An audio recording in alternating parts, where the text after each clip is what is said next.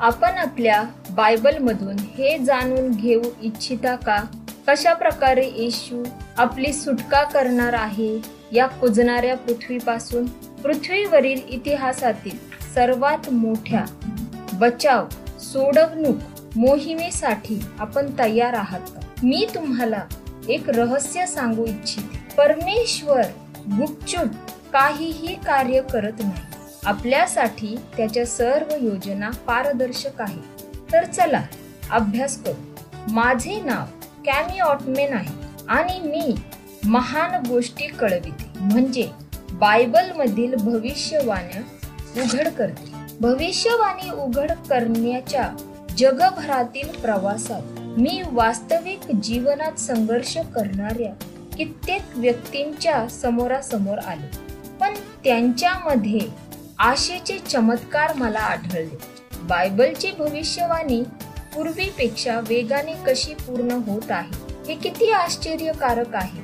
आम्ही एकत्र आठ सत्र अभ्यासत आहोत. जर हे सत्र तुम्ही प्रथमच पाहत असाल तर लिंकवर क्लिक करून आम्हाला कळवा. तसेच आमचे इतर कार्यक्रम देखील तुम्ही ऐकू शकता. काल रात्री आपण मरणाचे सत्य अभ्यासले आहोत. बायबल हे किती स्पष्ट आहे हे मला खूप आवडते. हे अश्वासनीय आणि सांत्वन करणारे आहे. येशू आपल्याला जवळजवळ पन्नास वेळा सांगत आहे की मृत्यू ही केवळ एक आठवण आहे. जोपर्यंत तो पुन्हा येऊन आपल्याला उठवणार नाही. आपणास हे ठाऊक आहे का? स्वर्गात आपणाला सोडविण्यासाठी विशिष्ट चर्चा चालू आहे. तो विश्वासाचा राजा येशू ख्रिस्त आपल्या सर्वांसाठी स्वर्गीय घराची वैयक्तिक तयारी करत आहे. होय याच क्षणी करत आहे. आज ह्या रात्री आपण या सत्याकडे पाहणार आहोत. तुम्ही माझ्यासोबत राहा. आणि आपल्यासाठी देवाच्या केलेल्या योजनांचा तुम्ही आनंद घ्या. आता तुम्ही माझ्यासोबत आफ्रिका खंडात चला. जेथे मी एका अज्ञात देशात असाद या नावाच्या व्यक्तीला भेटले. तो विश्वासू रेडिओ प्रसारक आहे. आज रात्री त्याचीच गोष्ट आपल्याला बचाव सुटका समजण्यास मदत करणार आहे. प्रथम माझ्या मित्रांनो माझ्या बरोबर प्रार्थना करा. हे स्वर्गातील पित्या तुझे आभार मानते. पुन्हा या रात्री आम्हाला एकत्र केलंस. इतिहासातील आश्चर्यकारक क्षणांचा अभ्यास करण्यासाठी. आम्ही तुझ्या दुसऱ्या येण्याची प्रतीक्षा करू शकत नाही. जी चिन्हे ज्या चेतावण्या आम्ही ऐकत आहोत त्या बायबल प्रमाणे घडत आहेत. त्यासाठी आम्ही तयारीत आहोत. तुझ्या येण्याचे सत्य आम्हाला जाणून घ्यायचे आहे. तुझ्या दुसऱ्या येण्यासाठी आम्ही तयार असावे म्हणून आम्ही तुझ्यावर प्रेम करतो आणि तुझी पूजा देखील करतो. येशूच्या या मौल्यवान सामर्थ्यशाली नावाने प्रार्थना केली म्हणून तू ऐक. आम्ही एके दिवशी दुपारी असादने आपल्या ॲडव्हेंटिस्ट रेडिओ स्टेशन कार्यालयाचा दरवाजा बंद केला. तो बरेच दिवस आपल्या घरी गेलेला नव्हता पण तो बसमध्ये चढला. त्यात काही विलक्षण असे वाटत नव्हते. रोजच्या दिवसाप्रमाणेच हा देखील दिवस होता. यावेळी तो आपल्या मायदेशी परत चाललेला होता थोडक्या भेटीसाठी. त्याच्या देशामध्ये ख्रिस्ती धार्मिकांचा छळ असूनही लोकांना येशूची ओळख दाखवण्यासाठी आणि उत्तेजित देखील होता. त्याला काहीतरी व्यत्यय तिथे आढळले. तीन व्यक्तींनी त्याची गाडी अडविली आणि बंदुकी काढल्या. ते आसादकडे पाहताच ओरडून म्हणाले हाच तो माणूस आहे ज्याचा आपण शोध घेत आहोत. ते म्हणाले तुझ्या कामाबद्दल आम्हाला माहिती आहे. तुझ्या संपर्काची आम्हाला गरज आहे. त्यांच्या असमाधानकारक उत्तराने त्यांनी त्याला एका मोठ्या शिपिंग कंटेनरमध्ये फेकून दिले. आसाद हा आता शुद्ध हवेपासून सूर्यप्रकाशापासून दूर होता. तो दूर एकटा अंधारात बसलेला होता. त्याचे बूट मोजे जॅकेट त्याच्यापासून हिसकावून घेतले गेले. असा त्याला टोकाचा त्रास सहन करावा लागला. सूर्यास्त झाल्यावर लोखंडी डब्बा उष्माने भरून जात असत आणि रात्रीच्या वेळी तीक्ष्ण थंडी वाटत असे. अन्न पाण्या वाचून असात लवकरच आजारी पडला. सर्वांना पासून दूर असा अंधाऱ्या डब्यात तो एकटाच होता. आता तो आपल्या लहानपणीच्या आठवणीत गेला. अशीच एक रात्रीच्या समयी धाड घालण्यासाठी काही लोक समोर आले. त्या लोकांनी देखील मुखोटा घातलेला होता. त्या रात्री लहान असाद कसा बसा तेथून निसटला. जीव धरून तो पळाला. प्रथमच तो अंधारात भटकत होता.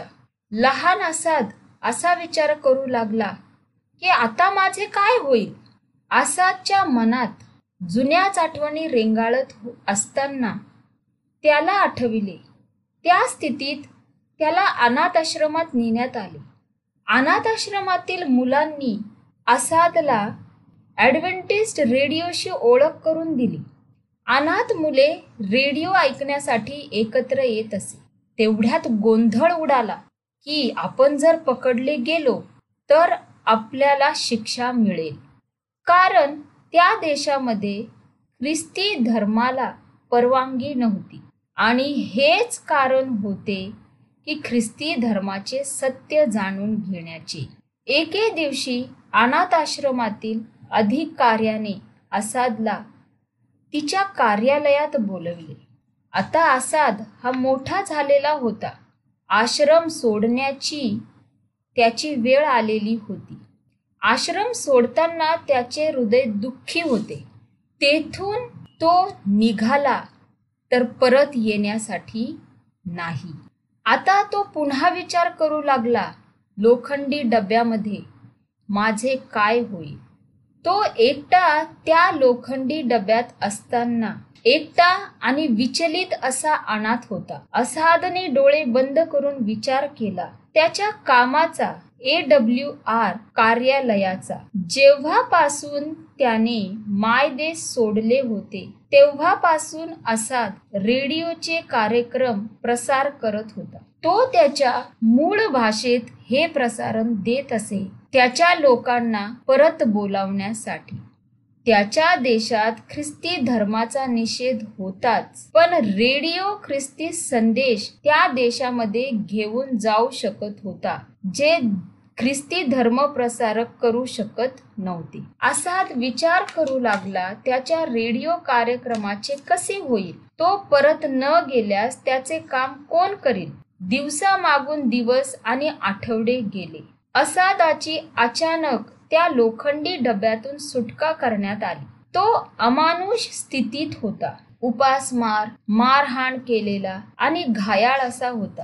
कुठल्याही मनुष्यापेक्षा असादने जास्त सहन केले होते. एके दिवशी त्याच्या निदर्शनास आले की त्याचे हात हे खोललेले आहेत आणि त्याला सांगण्यात आले तू येथून पळून जा. यावर असा विश्वास ठेवू शकत नव्हता. त्याच्या सुटकेसाठी त्याने देवाची स्तुती केली आणि पुन्हा असाद एस टी बसमध्ये बसला. यावेळी तो त्याच्या कुटुंबाकडे आणि त्याच्या रेडिओ स्टेशन कार्यालयाकडे जाण्यासाठी निघाला होता.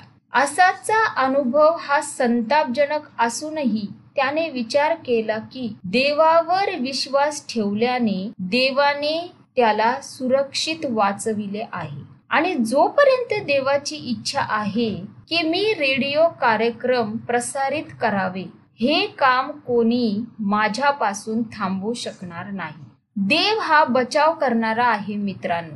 या ग्रहापासून आपली सुटका आपला बचाव करण्यासाठी त्याच्याकडे अविश्वसनीय योजना आहे हजारो वर्षापूर्वी त्याचा त्याने विचार केला आहे. तो रोज चमत्कारिकरित्या आमचा बचाव करतो. जेव्हा आपण आयुष्यात एकटे असतो अगदी असादाप्रमाणे तो देखील सोडवीत आपला देव आपल्याला मृत्यूच्या तावडीतून देखील सोडवी अनंत काळाच्या योजना त्याच्या शब्दातून प्रकट होतात. यामुळेच शास्त्र वचनावर टिकून राहण्यात आत्मविश्वास प्रगट होतो. जर ते बायबलमध्ये आहे तरच विश्वास ठेवा.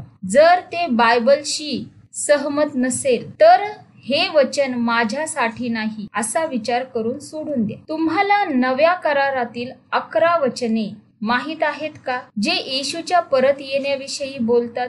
ही घटना अडीच हजार वेळा पूर्ण शास्त्रात लिखित आहे. प्रत्येक भविष्यवाणी उत्पत्ती ते प्रगटीकरणापर्यंत पृथ्वीच्या इतिहासाचा कळस बांधत आहे. तो कळस म्हणजे येशूचे दुसरे येणे. जो तुमचा वैयक्तिक बचाव करणारा आहे. जेव्हा आपण प्रगटीकरणाचे पुस्तक पाहतो त्याचा मध्यबिंदू एकच आहे. तो म्हणजे येशू ख्रिस्त. ते सात डोके असलेले श्वापत नाही. प्रगटीकरण चौदा चौदा काय म्हणते ते पाहूया. नंतर मी पाहिले तो पांढरा मेघ व त्या मेघावर बसलेला मनुष्याच्या पुत्रासारखा एक जण दृष्टीस पडला. त्याच्या मस्तकावर सोन्याचा मुकुट व त्याच्या हातात तीक्ष्ण धारेचा विळा होता. जेव्हा प्रगटीकरण येशूच्या दुसऱ्या येण्याचे चित्र रेखाटते ते डोक्यावर मुकुट घातलेला राजांचा राजा व प्रभूंचा प्रभू असा येशू दाखविते. येशूच्या दुसऱ्या येण्याचे वर्णन करा. शांतपणे गुप्तपणे तो या जगात डोकवणार आहे का? बायबलमध्ये वर्णन केल्याप्रमाणे येशूचे दुसरे येणे वेगळ्याच प्रकारे होणार आहे. येरुशलेमेतील लोक आश्चर्यचकित गोंधळलेले आणि तयारीत नव्हते. जेव्हा येशू पृथ्वीवर पहिल्यांदा आला तो विनम्र शांत नम्र आणि गरीब कुटुंबात जन्मलेल्या अभ्रकाच्या स्वागतास फक्त काहीच जण होते. दुर्दैवाने लोकांनी ही भविष्यवाणी त्यांनी त्याच्या पहिल्या येण्याशी लागू केली. त्याच्या विरोधात त्यांनी विचार केला. त्यांनी अशी अपेक्षा होती की येशू पाडाव टाकून रोमचा नाश करील. कारण त्यांच्या नियमाची लोकांना दडपले गेलेले होते. आणि म्हणून यहुद्यांनी विचार केला की जो राजा येईल तो नवीन नियम तयार करेल आणि रोमचा कार्यभाग बदलून टाकेल. माझ्या मित्रांनो पुनरावृत्ती करण्याचा इतिहासामध्ये मार्ग आहे. कित्येक ख्रिस्ती लोकांनी अशी अपेक्षा आहे की येशूचे येणे बायबल मधल्यापेक्षा वेगळे होणार आहे. येशूने त्यांच्या त्याच्या दुसऱ्या येण्याचे चिन्ह आपल्याला दाखवत आहे. त्याला कोणत्याही फसवणुकीने वेगळे करू शकत नाही. तो सोन्याचा मुकुट शिरी घालून येणार आहे. पवित्र शास्त्र नेहमी येशूच्या दुसऱ्या येण्याचे रेखाटन करते. ते म्हणजे शक्तीने व वैभवाने. जेव्हा आपण प्रकटीकरणाच्या पुस्तकाकडे पाहतो ते रेखाटते की काय स्वर्गीय वैभवाने येणार आहे. प्रगटीकरण एकोणीस अकरा काय सांगते ते बघूया. नंतर मी स्वर्ग उघडलेला पाहिला. तो पहा पांढरा घोडा.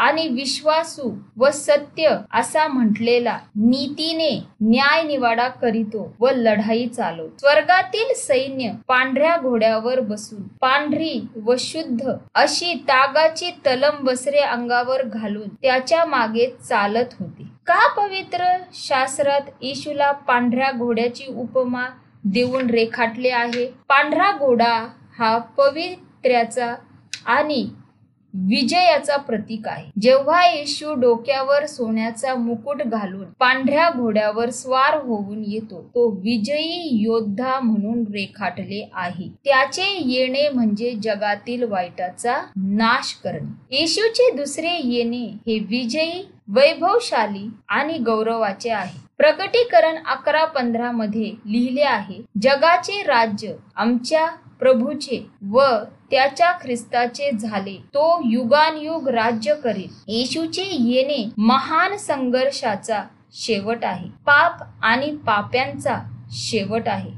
येशूचे येणे एक चमत्कारिक घटना नसून तो पूर्ण जगावर राज्य करण्यास येत आहे. या ठिकाणी दोन महत्त्वाचे प्रश्न विचारले जातात. येशूच्या दुसऱ्या येण्याविषयी. पहिले म्हणजे येशूचे येणे कसे होईल? आणि दुसरे त्याच्या येण्यासाठी मी तयार आहे का? पवित्र शास्त्र या दोन्ही प्रश्नांचे स्पष्ट उत्तर देते. शेवटच्या काळची योजना त्याच्या शब्दातूनच प्रगट झालेली आहे. येशू सहजपणे त्याच्या दुसऱ्या येण्याच्या फसवणुकीबद्दल बोलत आहे. लोक सतरा तेवीसमध्ये पहा. ते तुम्हास म्हणतील पहा तो येथे आहे. तेथे आहे. तर तुम्ही निघून जाऊ नका व त्यांच्या मागे लागू नका. दुसऱ्या भाषेत म्हणायचे झाले तर येशू गुप्तपणे लोकांना भेटत आहे. त्याने थोडक्याच लोकांची निवड करून मंडळी तयार केली आहे आणि ती मंडळी टोकियो आणि न्यूयॉर्कमध्ये आहे.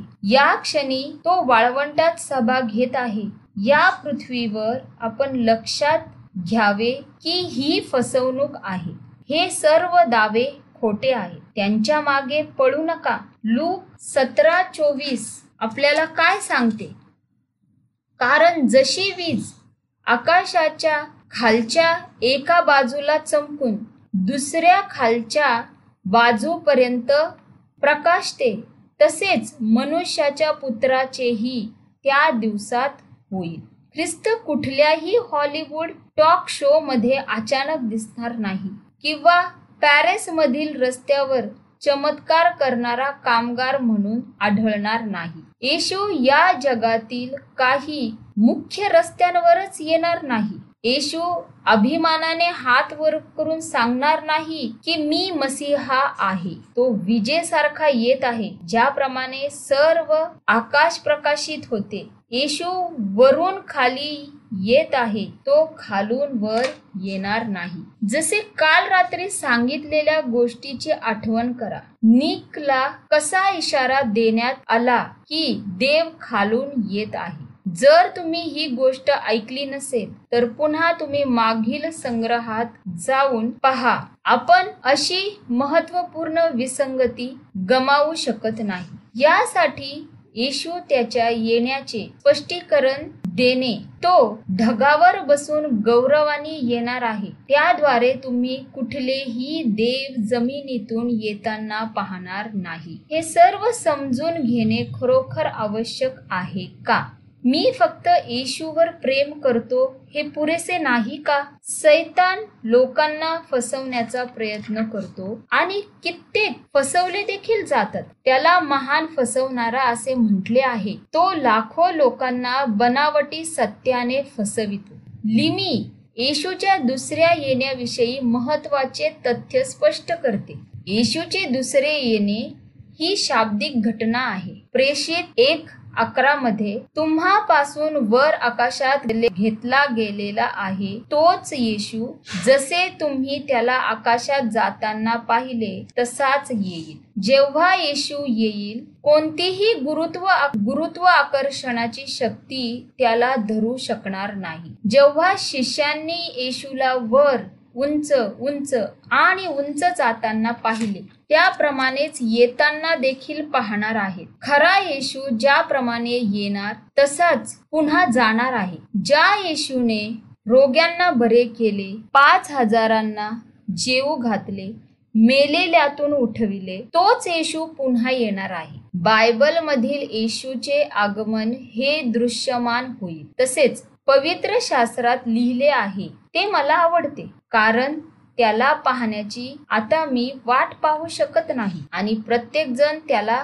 पाहतील. किती छान वाटते हे ऐकल्यावर की प्रत्येक जण त्याला पाहतील. हा मजकूर येशू खास करून निवडलेल्यांसाठी येणार आहे हे सांगत आहे. पहा येशू मेघारूढ होऊन येत आहे आणि प्रत्येक जण त्याला पाहिल. ही घटना शाब्दिक आणि दृश्यमान असणार आहे. येशूचे येणे ही घटना ऐकू देखील येईल. पहिले थेसलिकरास पत्र चौथा अध्याय आणि सोळावे वचन. प्रभू स्वतः आद्य दिव्य दूताची वाणी व देवाच्या तुतारीच्या आज्ञा ध्वनी होऊन ख्रिस्ताचा येण्याचा आवाज ख्रिस्तामध्ये मरण पावलेल्यांना सर्वात प्रथम उठवी त्यांचा आवाज त्यांना कबरेतून बाहेर काढील आणि त्यांना वाचवण्यासाठी आलेल्या विजयी राजाला पाहतील. ते आग्र दिव्य दूताची कर्णा ऐकतील. मरणावर विजय मिळवणारा आणि ख्रिस्तामध्ये मेलेले लोक प्रथम उठविले जात ही एक अतुल्य घटना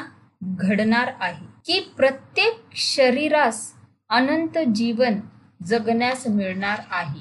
पहिले थेसेलिकरास पत्र चौथा अध्याय आणि सतरावे वचन. मग जिवंत उरलेले पण त्याचबरोबर प्रभूला समोर होण्यासाठी मेघारूढ असे अंतरा की मागे सोडलेले काल्पनिक मालिकेत पुस्तकात आणि चित्रपटात जे दर्शविले आहे. पण हे शास्त्र सांगत नाही. लूक सतरा सव्वीसमध्ये सांगितलं आहे नोहाच्या दिवसात झाले तसे मनुष्याच्या पुत्राच्या दिवसातही होईल. दुसऱ्या येण्याच्या वेळी दोन वर्गाचे लोक असतील ज्याप्रमाणे नोहाच्या काळात होते. एका वर्गाचा बचाव झाला व ते तारूच्या आत जिवंत राहील. दुसरा वर्ग पाण्याने वाहून मरून गेला. त्याप्रमाणे येशू अठ्ठावीसाव्या वचनात सांगतो तसेच ज्याप्रमाणे लोटाच्या दिवसात झाले त्याप्रमाणे होईल. पहिला वर्ग वेशीच्या बाहेर नेण्यात येईल व ते वाचतील आणि दुसरा वर्ग गंधकाच्या अग्नीने भस्म केला जाईल. येशूच्या येते वेळी दोन प्रकारे विभागलेले लोक असतील. एक ज्यांचे तारण झालेले ते हवेत येशूला भेटतील आणि दुसरे म्हणजे हरवलेले. ते लोक मेलेले आहेत. क्षमा करा. हो मेलेले. कारण त्या लोकांचा नाश पावलेला असेल ख्रिस्ताच्या दुसऱ्या येण्याला. प्रकटीकरण फार स्पष्ट आहे या दोन वर्गीकरणाबद्दल. येशूच्या दुसऱ्या दुसरे येणे हे जे त्याच्यावर प्रीती करतात व जे येशूच्या येण्याबद्दल भयभीत आहे. प्रगटीकरण सहा सोळा स्पष्टपणे सांगते. ज्यांनी त्याचा विरोध केला ते व खडकास म्हणाले डोंगरास म्हणाले आम्हावर पडून राजासनावर बसलेल्या पुरुषाच्या तोंडा पुढून व कोकराच्या क्रोधापासून आम्हाला लपव. कारण त्याच्या क्रोधाचा मोठा दिवस आला आहे. त्यापुढे कोण टिकेल? किती दुर्दैव. येशू त्यांना तारण्यास येत आहे पण ते पळून जाऊन लपत आहे. त्यांचे हृदय भयभीत झाले आहे. त्यांनी येशूचा राजा म्हणून स्वीकार केलेला नाही. त्यांनी देवपुत्र विश्वासाचा राजा म्हणून स्वीकारले नाही. ते भीतीने पळत आहेत रडत आहेत जेणे ख करून खडक व पर्वत त्यांच्यावर कोसळावे. जेव्हा पवित्र शास्त्र येशूच्या दुसऱ्या येण्याविषयी सांग सांगत आहे त्यामध्ये महत्त्वाचे स्पष्टीकरण म्हणजे काही लोक पृथ्वीवरच ठेवले जातील. या परीक्षेच्या समयी त्यांना दुसरी संधी देण्यात येणार नाही. सैतानाने खोटे बोलून लोकांना फसवून तारणापासून त्यांना दूर केले आहे. त्यांचा विचार आहे की ते स्वतःचे रक्षण स्वतःच करू शकतात. जर ते कितीही क्लेशात असोत नाही. वेळ लावू नका. स्वीकार करण्यासाठी. मित्रांनो प्रगटीकरणाच्या पुस्तकाप्रमाणे येशूच्या शिकवणीप्रमाणे दुसरी संधी नाही. तारणाच्या आशेसंबंधी गंभीरपणे विचार करण्याची आता गरज आहे. नोहाच्या वेळेस ज्याप्रमाणे दिव्य दूताने येऊन तारूचे दार बंद केले व पाऊस लगेच पडू लागला त्यानंतर कोणीही तारूच्या आत जाऊ शकले नाही. बचावासाठी ते ओरडले. जोर जोराने दरवाजा त्यांनी ठोकला पण तो शेवट होता. ते संपले होते. तारणासाठी दुसरी संधी नाही. ज्याप्रमाणे येशू मेघारूढ होऊन येत आहे तो प्रत्येकाला त्याचे प्रतिफळ देणार आहे. त्या वेळेला तुम्ही म्हणाल येशू मला दिसत आहे. मी आता त्याच्यावर विश्वास करते पण तेव्हा वेळ निघून गेलेली असेल. अजून एक दिवस तुमच्या जीवनाचा वाया घालवू नका. येशूचा स्वीकार करा. कल्पने पलीकडील गोड प्रतिफळ तुम्हाला मिळेल. यापूर्वी कोणते प्रतिफळ आपणास स्वर्गातून मिळेल ते पाहूया. योहान चौदा दोन मध्ये येशू म्हणतो मी तुम्हासाठी जागा तयार करण्यास जात आहे आणि मी जाऊन तुम्हासाठी जागा तयार केली म्हणजे पुन्हा येऊन तुम्हास आपल्या जवळ नेईल यासाठी जेथे मी आहे तेथे तुम्हीही असावे. यावर विश्वास ठेवू शकता का?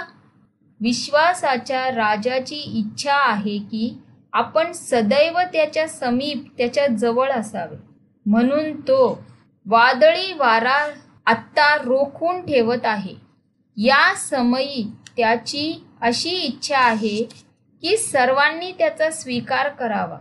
येशूच्या दुसऱ्या येण्यासाठी तयारीत असा आणि स्वर्गाचे अधिपती व्हा. पहा येशू एका आत्म्याच्या शोधात आहे. फक्त एकच आत्म्याच्या. याद्वारे मला सत्य घटना आठवत आहे. ती म्हणजे डेस्मोन डोस एक सेवन्थ डे ॲडव्हेंटिस्ट व्यक्ती होता. तो खंबीरपणे देवासाठी उभा राहिला.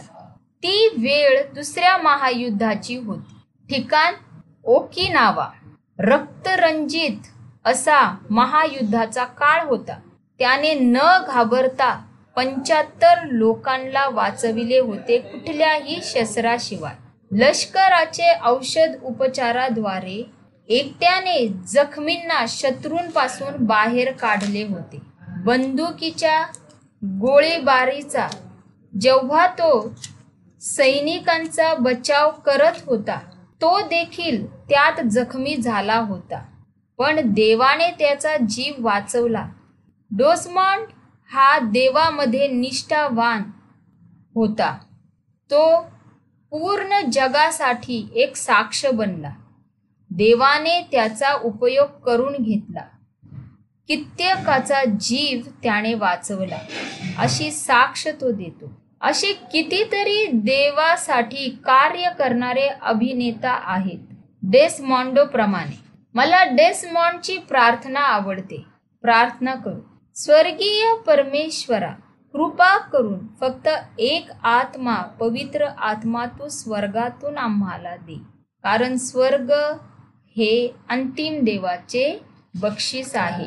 मला आवडेल जोपर्यंत मी येशू सोबत आहे पण ज्याप्रमाणे देवाने स्वर्गाची झलक दाखवली आहे तर सर्वांचे त्या स्वर्गामध्ये यावे त्यांचे आगमन व्हावे अशीच माझी इच्छा आहे. प्रगटीकरण एकवीस आणि बावीस पाहिल्यानंतर आपण कल्पना करू शकतो की मेलेल्यातून उठल्यावर आपण परमेश्वराला भेटणार आहोत. ते म्हणजे आपण आपल्या ग्रहाला पृथ्वीला मागे टाकून आपले डोळे प्रथमच स्वर्गाला पाहणार आहे. स्वर्गामध्ये बारा भव्य अशा वेशी आहेत. त्या वेशी मोत्यांनी बनवलेल्या असून त्याचा पाया मौल्यवान रत्नांनी घडविलेला आहे. रस्ते बावन कशी सोन्याने बनविले आहे. ज्याचे कधी आम्ही स्वप्न देखील पाहिले होते आणि आता हे आम्ही प्रत्यक्षात पाहत आहोत. देवाच्या प्रकाशात आम्ही प्रकाशमान होणार आहोत. वचन सांगते ज्या ठिकाणी सूर्य किंवा चंद्राची गरज नसेल देव जेथे जेथे वस्ती करेल तेथे तेथे तो अग्नीसारखा चमकेल. तसेच पुढे आपण जीवनी झऱ्याकडे धाव घेतो जे देवाच्या सिंहासनावरून वाहत येत आहे. आम्ही प्रसिद्ध झाड पाहतो.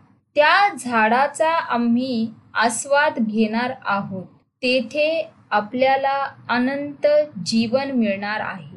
जीवनाचे हे झाड बारा प्रकारचे फळ देते.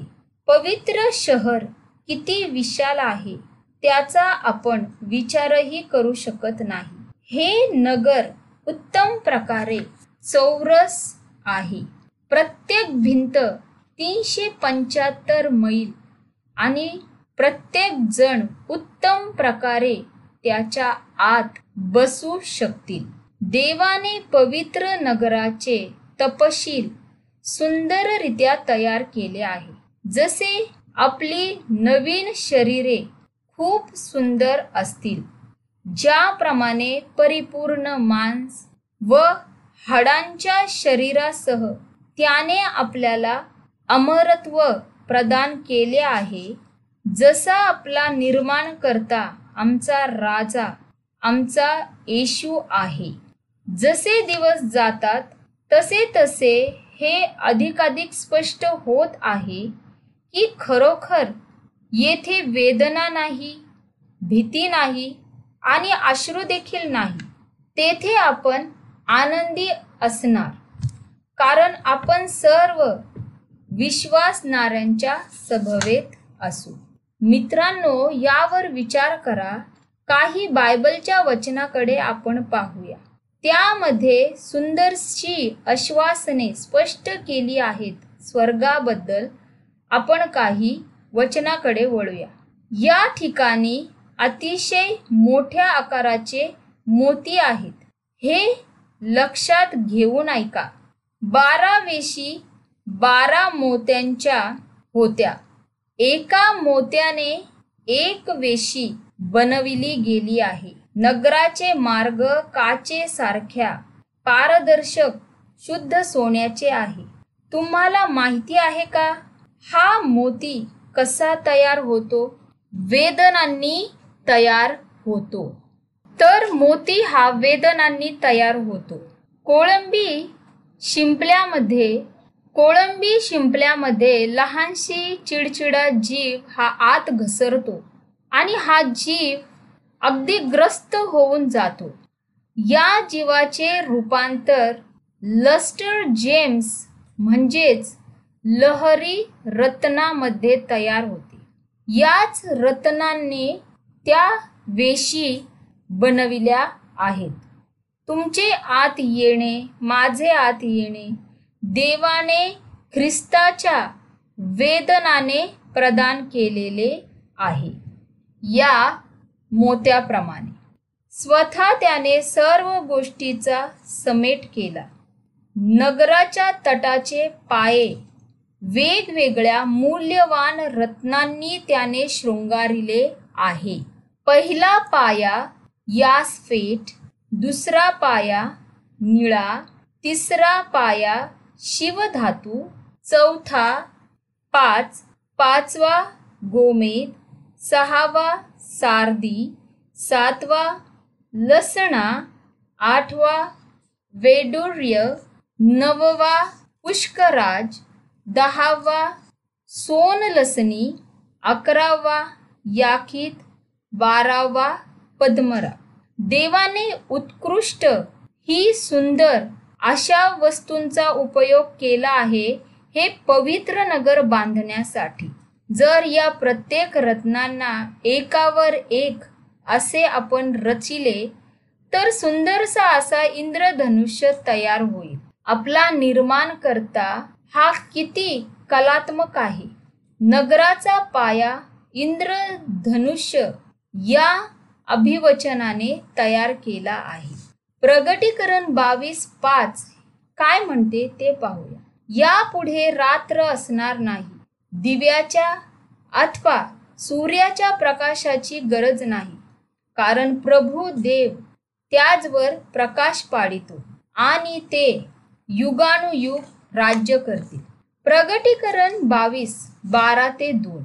नंतर त्याने देवाच्या व कोकराच्या राजासनातून निघालेली नगरीच्या मार्गावरून वाहणारी जीवनी पाण्याची स्फटिकासारखी नितळ नदी मला दाखविली.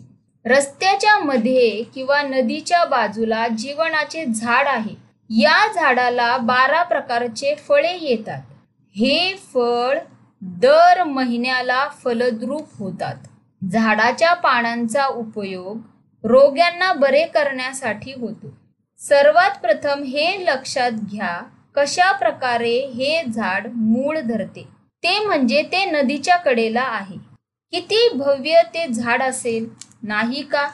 झाडाची पाने व फळे हे देवाच्या लोकांना सार्वकालिक तारुण्य प्रदान करण्यासाठी आहे. उत्पत्ती तीन बावीसमध्ये म्हटलं आहे मी आपला हात जीवनी वृक्षाला लावून त्याचेही फळ खाईल व सर्वकालिक जिवंत राहील. देवाने आमची रचना त्याच्या संगती सदैव राहण्यासाठी केली आहे.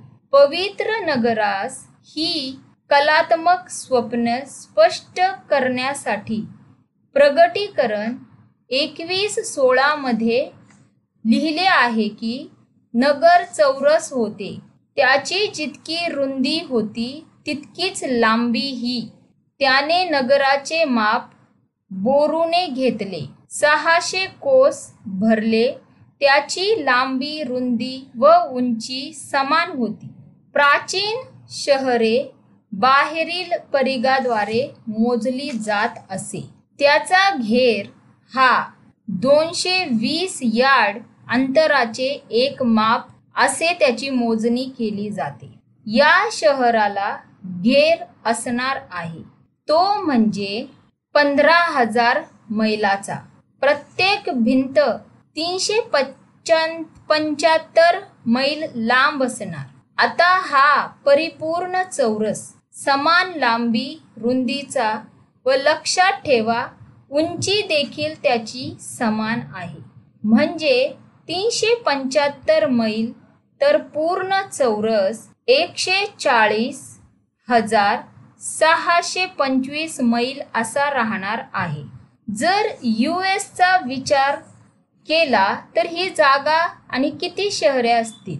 Virginia Columbia Pennsylvania Maryland New Jersey Rhode Island एकत्र जर केले हे सर्व शहर शहराची लांबी एकोणचाळीस अरब अशी होईल.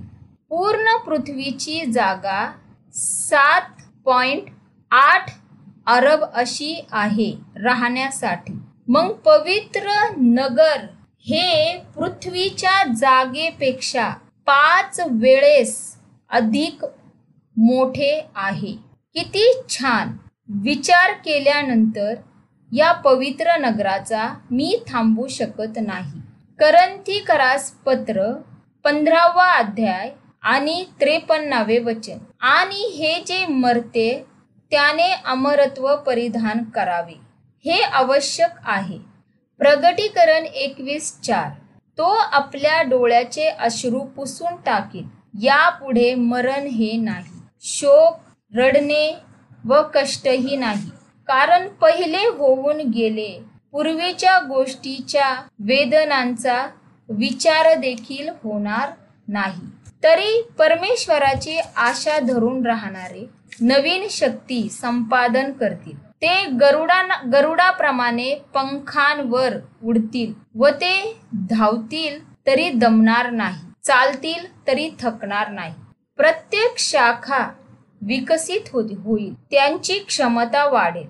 ज्ञानाच्या आवश्यकतेची मनाला काळजी भासणार नाही किंवा आक्षेपही नसेल हा मजकूर आपल्याला काय माहिती देतो हे पाहूया. पहिले करंथीकरास पत्र दुसरा अध्याय आणि नववे वचन. हे तर या शास्त्र लेखाप्रमाणे आहे. डोळ्याने पाहिले नाही कानाने ऐकले नाही व माणसाच्या मनात आले नाही. ते आपणावर प्रीती करण्यासाठी देवाने सिद्ध केले आहे. मी तुम्हाला सांगते की पूर्वेकडून व पश्चिमेकडून बहुतेक लोक येतील आणि अब्राहम इसहा व याकोब याचबरोबर स्वर्गाच्या राज्यात बसतील हे तुम्ही ऐकले का? तुम्ही स्वर्गातील महान आध्यात्मिक व्यक्ती सोबत बसणार आहात. देवाचे विश्वासू जे नायक होते.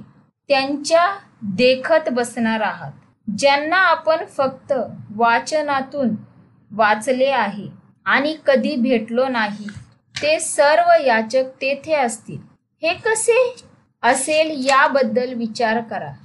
कदाचित एक दिवस आपण आपल्या बागेत काम करत असू.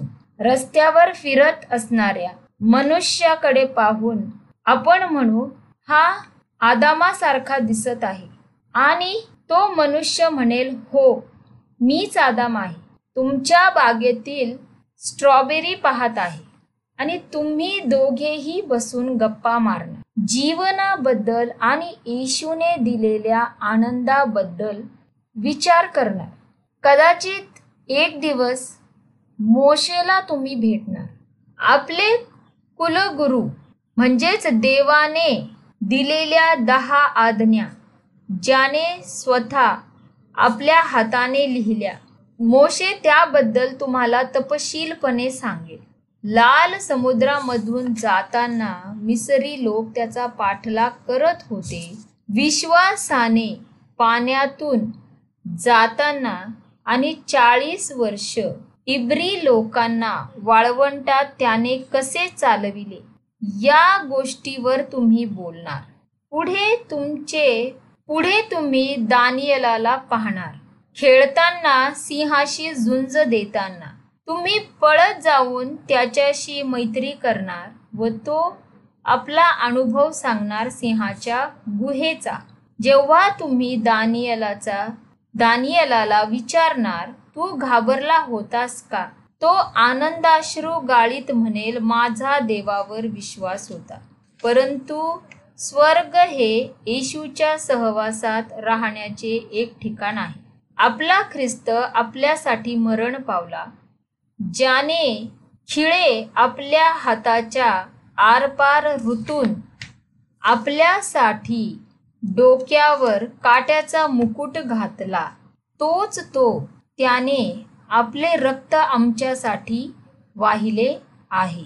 यशया सहासष्ट तेवीस म्हणते एका शाबातापासून दुसऱ्या शाबातापर्यंत सर्व मनुष्य जाती मज पुढे भजन पूजन करण्यास येईल.